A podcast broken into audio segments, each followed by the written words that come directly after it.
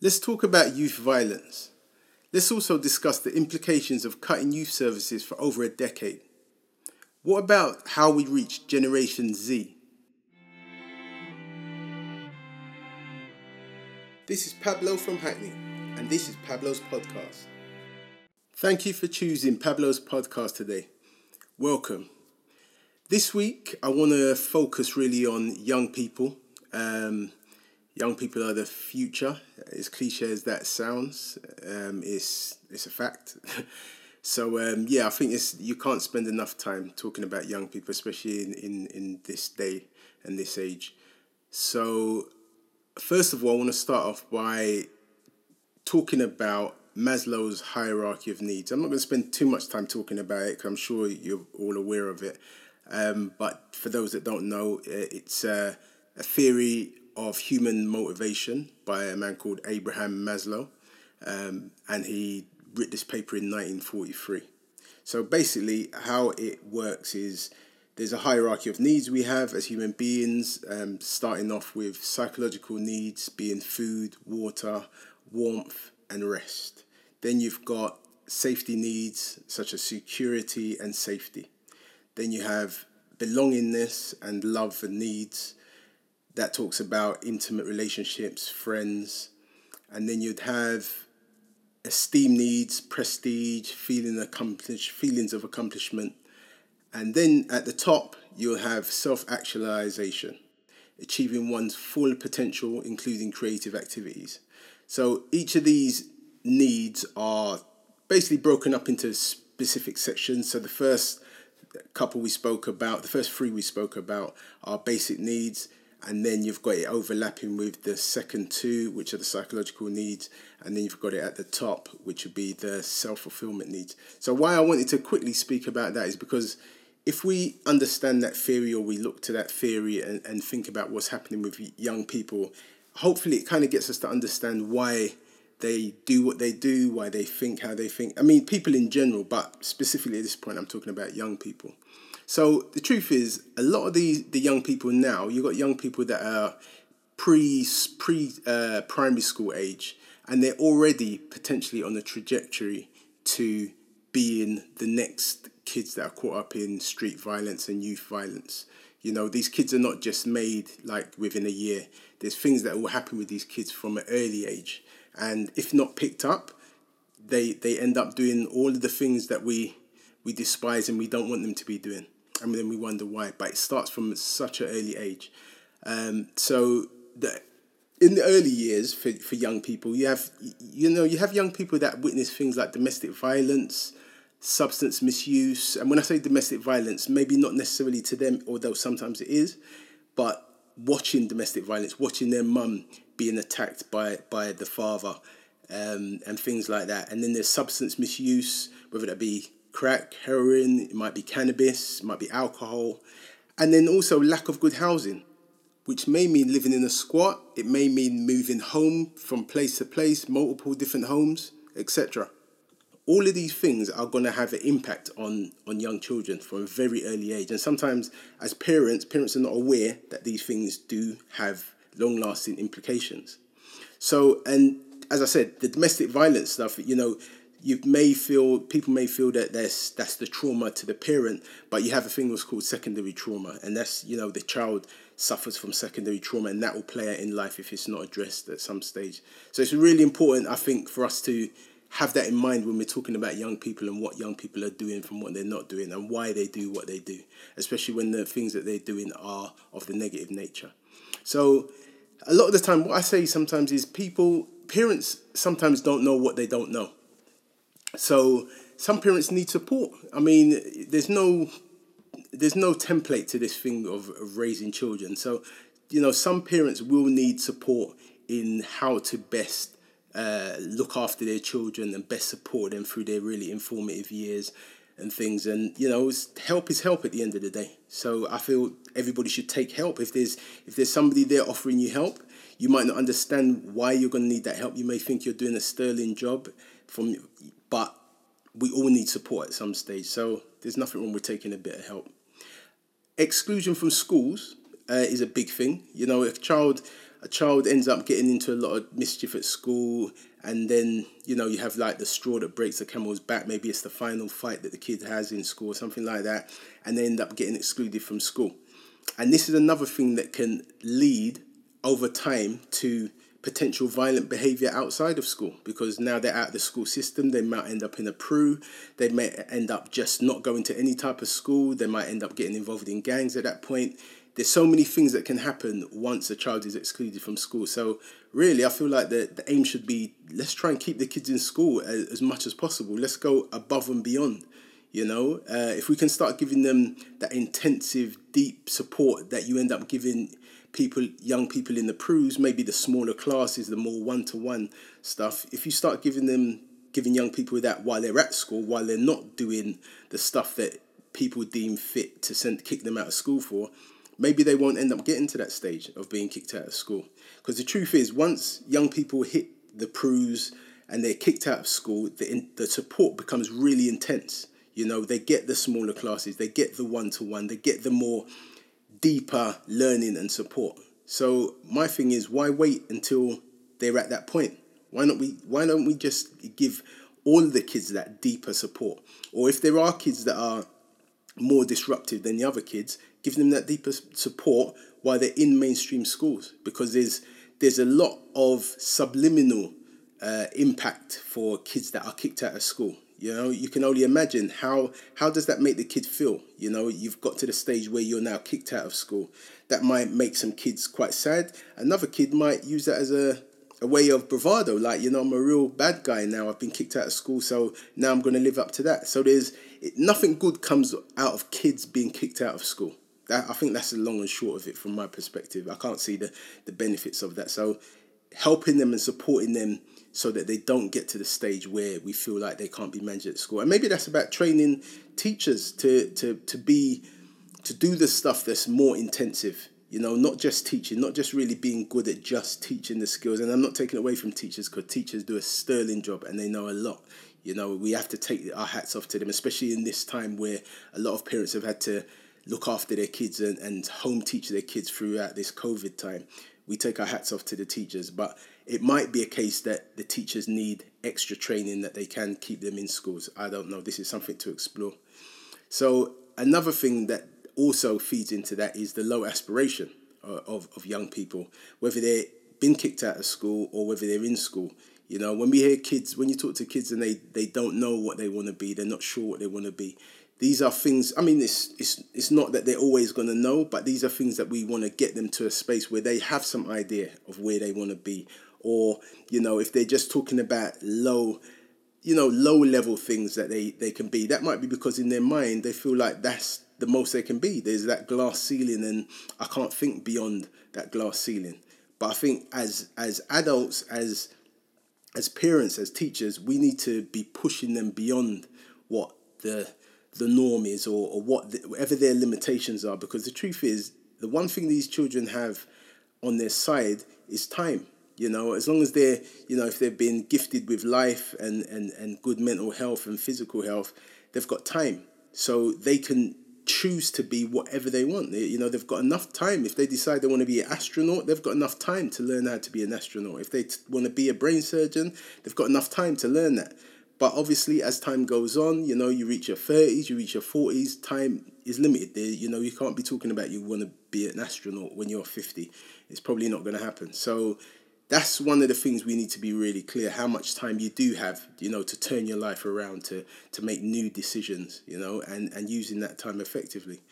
Um, and versus versus them seeing the things that are quite clear because you, you know you kick a kid out of school kid he, the, what he's going to see or what she's going to see is that the street, the, the, the, the route to take on the streets is very clear.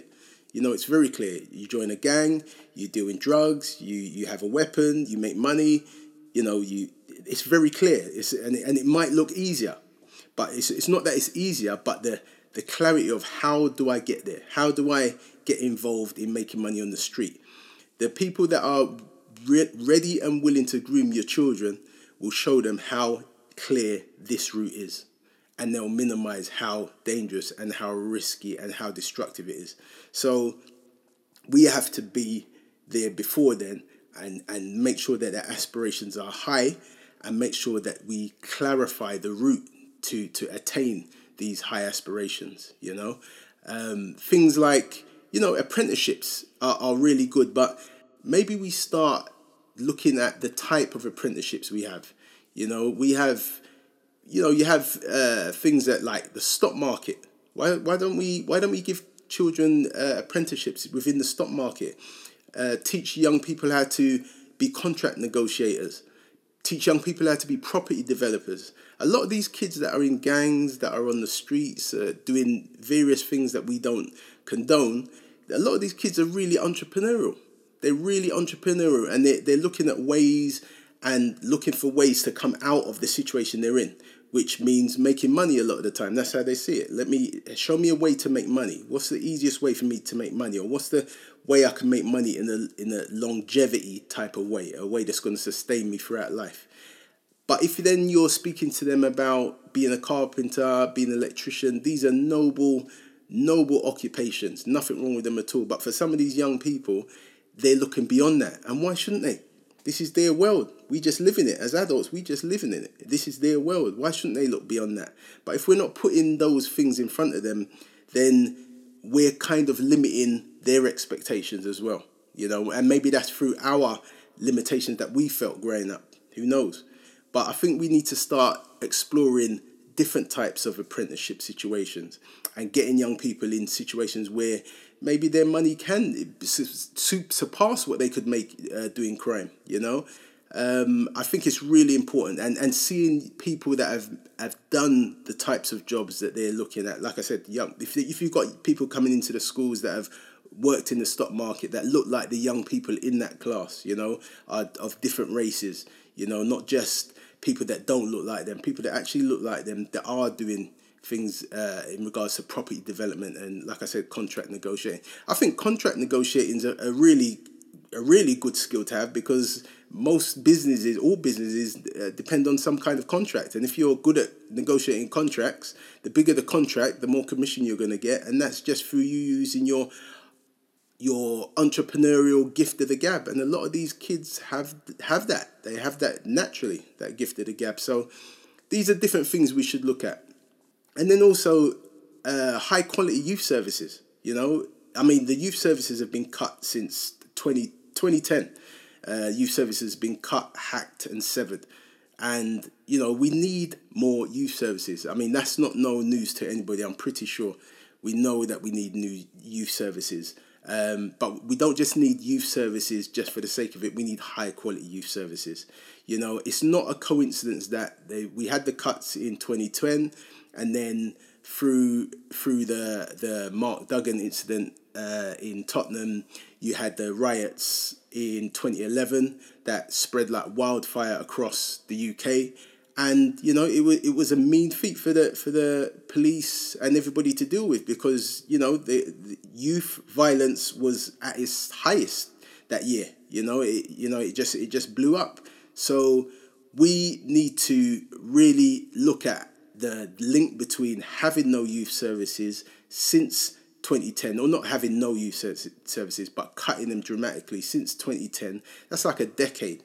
They've been cutting and cutting and cutting. So is it a wonder now we've got kids out there with nothing to do, finding other things to do, and then as I said, you have people, gang members, etc., finding ways to groom these kids who have nothing to do and showing them another way, a way that they can make money, etc. So we need really need to start looking at addressing this this cutting of youth services because if you if anybody worked in youth services around that time they would have been crystal clear what was about to come and what was about to come was young people on the street doing all the things that we do not want them to be doing you know the kids at the end of the day the kids are inspired by adults you know? This is this is another big thing we, we forget you know? Kids if the kids see adults doing certain things or not doing certain things that's where the inspiration is going to come from you know? Kids always look to generally look to better what they see adults doing but they are also inspired by what they see people do the uh, adults doing. So we have to be very aware about what we're doing and what, what kind of image we're showing young people because they, they learn by osmosis you know? They learn by what they see. It's not everything you're going to tell a child they're going to do. A lot of the stuff is they're going to see you do some stuff and they're going to copy that. So we have to be very aware of that too yeah? Not to mention the things they hear you say. All of these things will impact kids heavily. One of the things that young people are uh, become aware of uh, consciously or subconsciously basically a lot of them are not going to be able to buy a house or a home in the place where they grew up. And on a, on a conscious or subconscious level, it means a lot. It means a lot to be able to live. If you've lived in your area and you love your area and all your friends are there, you went to school there, you've got history there, why wouldn't you want to live there as an adult? You definitely would want to live there as an adult. But the truth is, with gentrification, especially in places like Hackney, uh, well, not especially, but that's one of the one of the places where it's crystal clear uh, gentrification has happened. It's clear that a lot of these young people won't be able to afford to live there, you know, because the lack of affordable housing, and it undermines their sense of belonging. You know, if you you you if you you've grown there, like I said, you've got all of this connection to this borough, to this city, to this town, and then you get to an age where you're now looking for a property or a place to live to rent, and you can't live where you've grown. So you have no connection to that borough in a in a in a long term view, from a long term perspective. And you may have had aspirations of your children growing up here, you're you know being close to your family and all that. And the next thing you realize is I might actually have to move to Birmingham, or I may have to move to Ipswich, or I may have to move to Liverpool. You you know to to or Bradford, or you know just somewhere really far where you have no connection. These things have impact these things have an impact.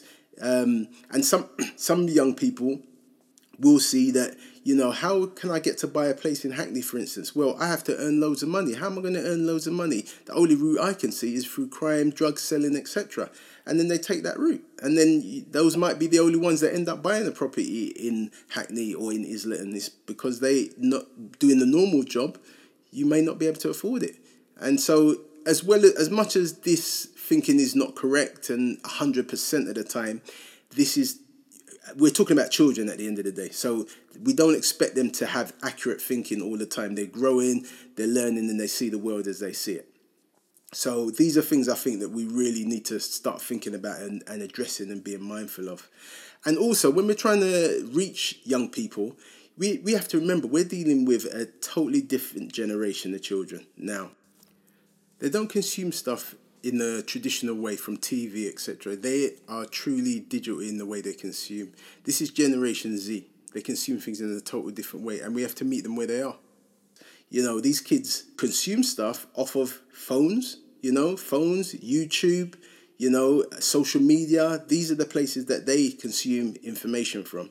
You know, where the older folk, older people, they still consume from those uh places, but they also consume from the mainstream places. And those are the, you know, when you're getting the negative influence of, you know, young people are this, they're no good, they're, they're bad, they're knife crime, violence, all of that stuff, all of that is being pushed on the mainstream uh, platforms where the adults consume.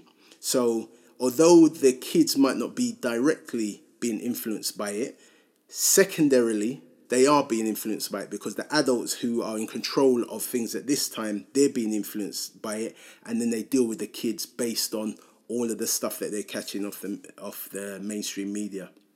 So it's all connected and it all does not help our young people at all at all. So I'm, I'm glad to hear that you know we're, we're moving to a time where we're going down the public health approach in regards to dealing with young people and violence. And you know they they've put together things like uh, the violence reduction units across across the UK across London. And it's, it's just really important you know because this this is a public health issue. You know youth violence is a public health issue and it is something that needs to be addressed.